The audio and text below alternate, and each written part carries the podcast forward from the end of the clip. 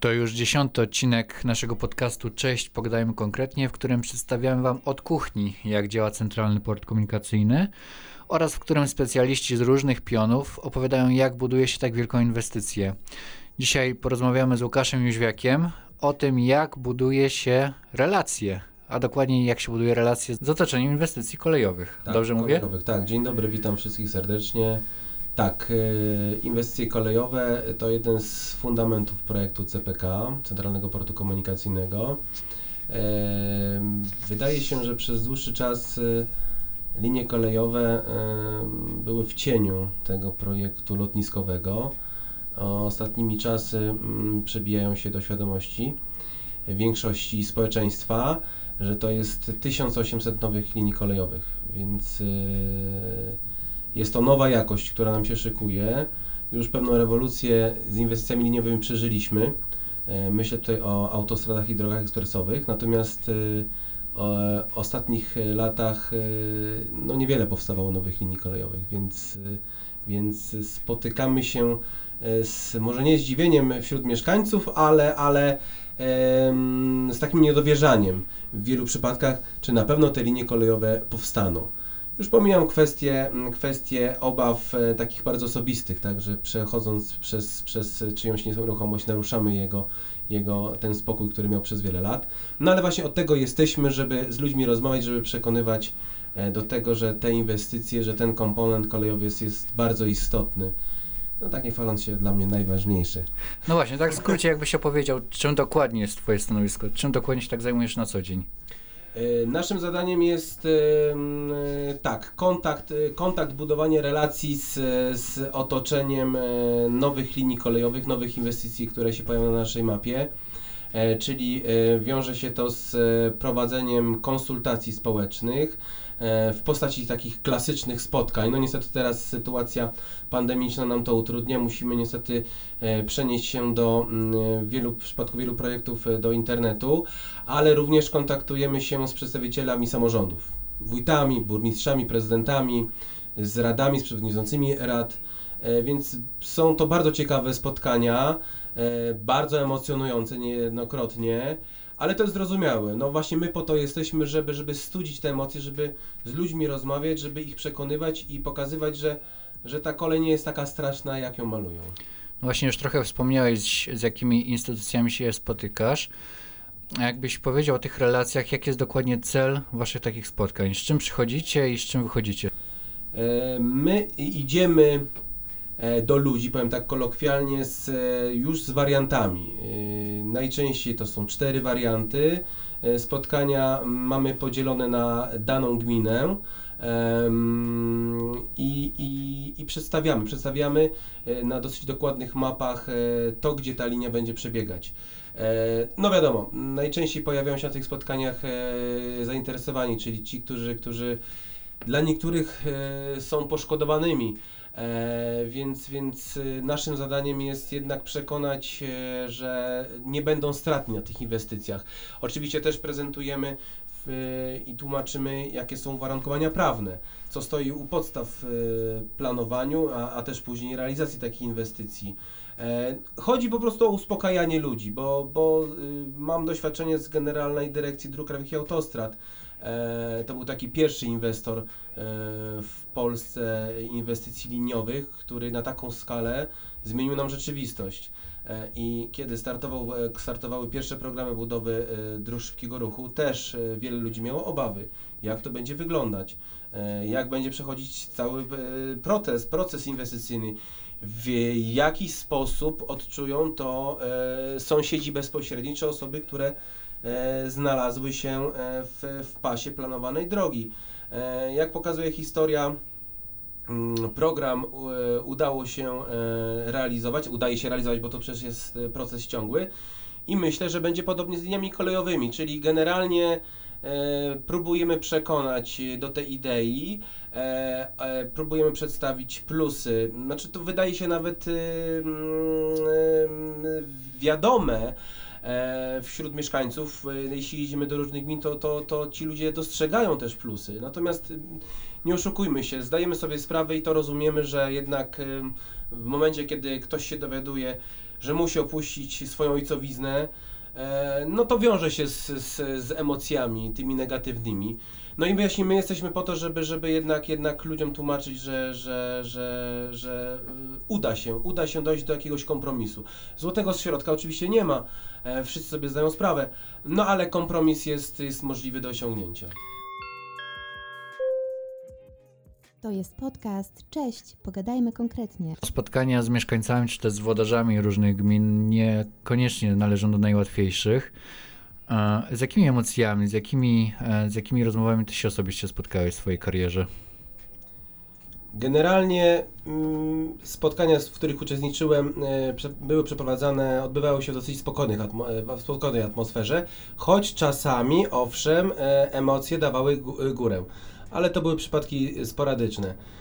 Ciekawe jest to, że w pewnych regionach Polski włodarze i mieszkańcy wyrażają jakby też pogodzenie się z tym, że inwestycja będzie nieuchronna i zdają sobie sprawę, że ma to duży wpływ, budowa tej linii będzie miał wpływ na rozwój naszego kraju.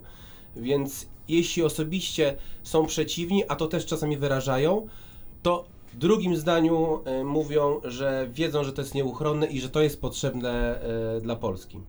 Właśnie, to jeszcze tak kontynuując, bo na pewno mieszkańcy mogą kojarzyć, że przychodzicie tylko z takim programem, że coś będziecie niszczyć, ale musicie też dać takie kontrargumenty związane z korzyściami. O jakich korzyściach wy mówicie najczęściej na takich spotkaniach? Transport kolejowy, który przeżywa renesans w Unii Europejskiej, to na dobrą sprawę same atuty. Kwestia ekologii, też kwestia wygody podróżowania, no i też bezpieczeństwa. Nasze argumenty to to, że przejazdy pomiędzy najważniejszymi miastami, czy nawet ich miejscowościami, a ośrodkami większymi w ich okolicy się wyraźnie skróci.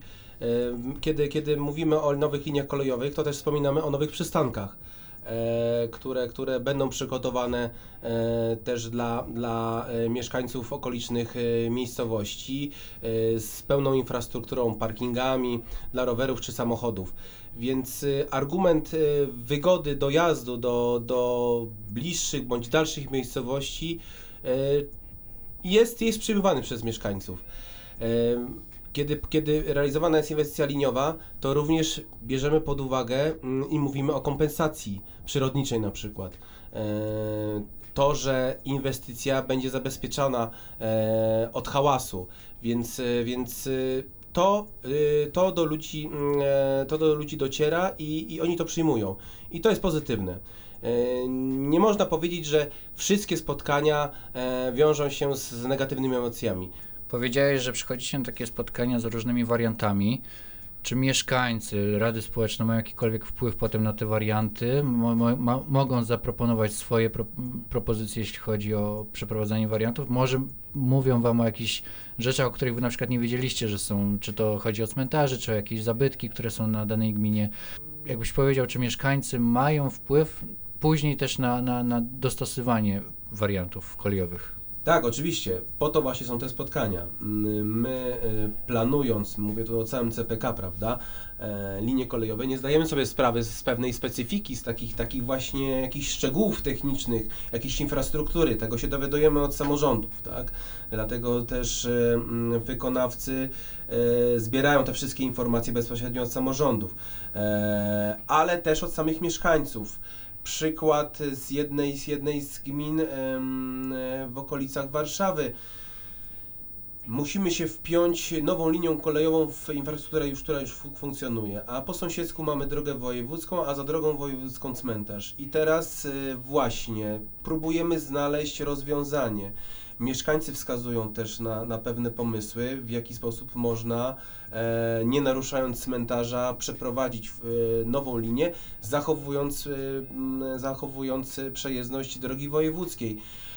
W innych przypadkach ujęcie wody, jeszcze w innych właśnie jakieś instalacje. Tak, to jest bardzo ważne. My też oczywiście bierzemy pod uwagę nie tylko, czy aspekt społeczny jest przede wszystkim i aspekt środowiskowy, to są przede wszystkim te najważniejsze elementy, które determinują późniejszy ostateczny przebieg linii kolejowej. Natomiast po tych rozmowach z mieszkańcami dowiadujemy się o takich szczegółach, których z map nie jesteśmy w stanie wyczytać. A nawet włodarze mogą nie wiedzieć wszystkiego. I stąd dla nas tak cenne, dla tego całego projektu są spotkania z mieszkańcami i rozmowy, które czasami, powtórzę jeszcze raz, bywają bardzo intensywne emocjonalnie, no ale no właśnie, od tego jesteśmy i ważne, żeby nasza spółka była transparentna, a ten sposób komunikacji ze społeczeństwem jest, wydaje się, daje taką największą gwarancję przejrzystości tego projektu. Ile dni, czy tygodni, czy miesięcy trwają takie konsultacje? Jak to się w okresie roku przedstawia? W zależności oczywiście od długości danego projektu, ale można założyć, że spotkania z mieszkańcami mogą się zamknąć w miesiącu, dwóch.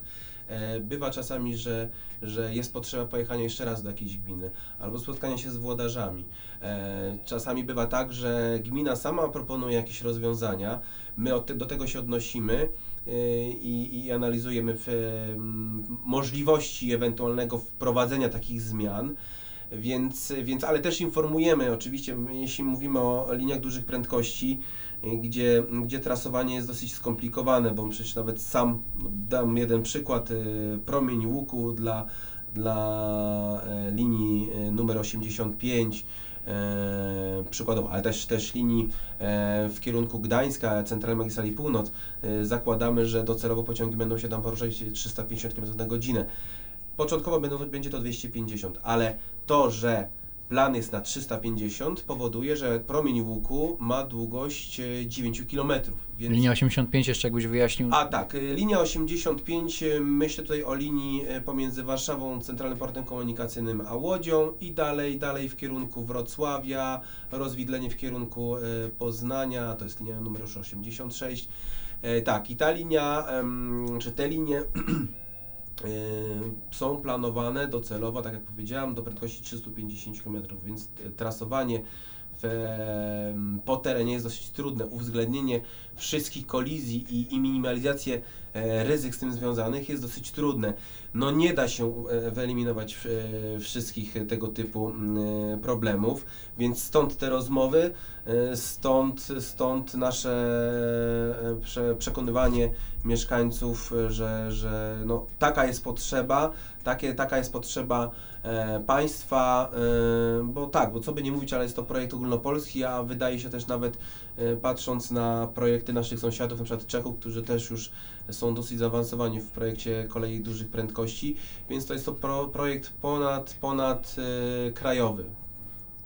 Opowiedziałbyś mi jeszcze o takim procesie, jak to potem wygląda, bo tak, ty przychodzisz na spotkanie z czterema różnymi wariantami linii kolejowych, potem dostajesz odpowiedź od mieszkańców, czy też od włodarzy, co oni o tym sądzą, gdzie ich zdaniem najlepiej byłoby poprowadzić.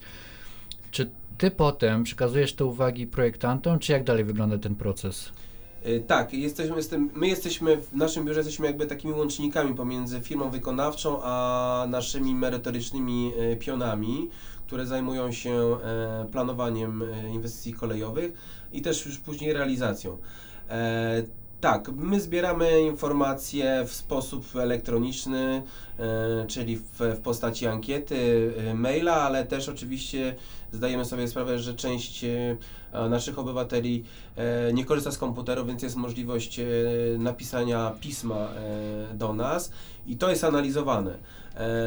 Oczywiście podczas rozmów na spotkaniach czy telefonicznych też powtarzam, że zachęcam do wypełniania, natomiast nie możemy zagwarantować, że wszystkie uwagi zostaną uwzględnione, prawda?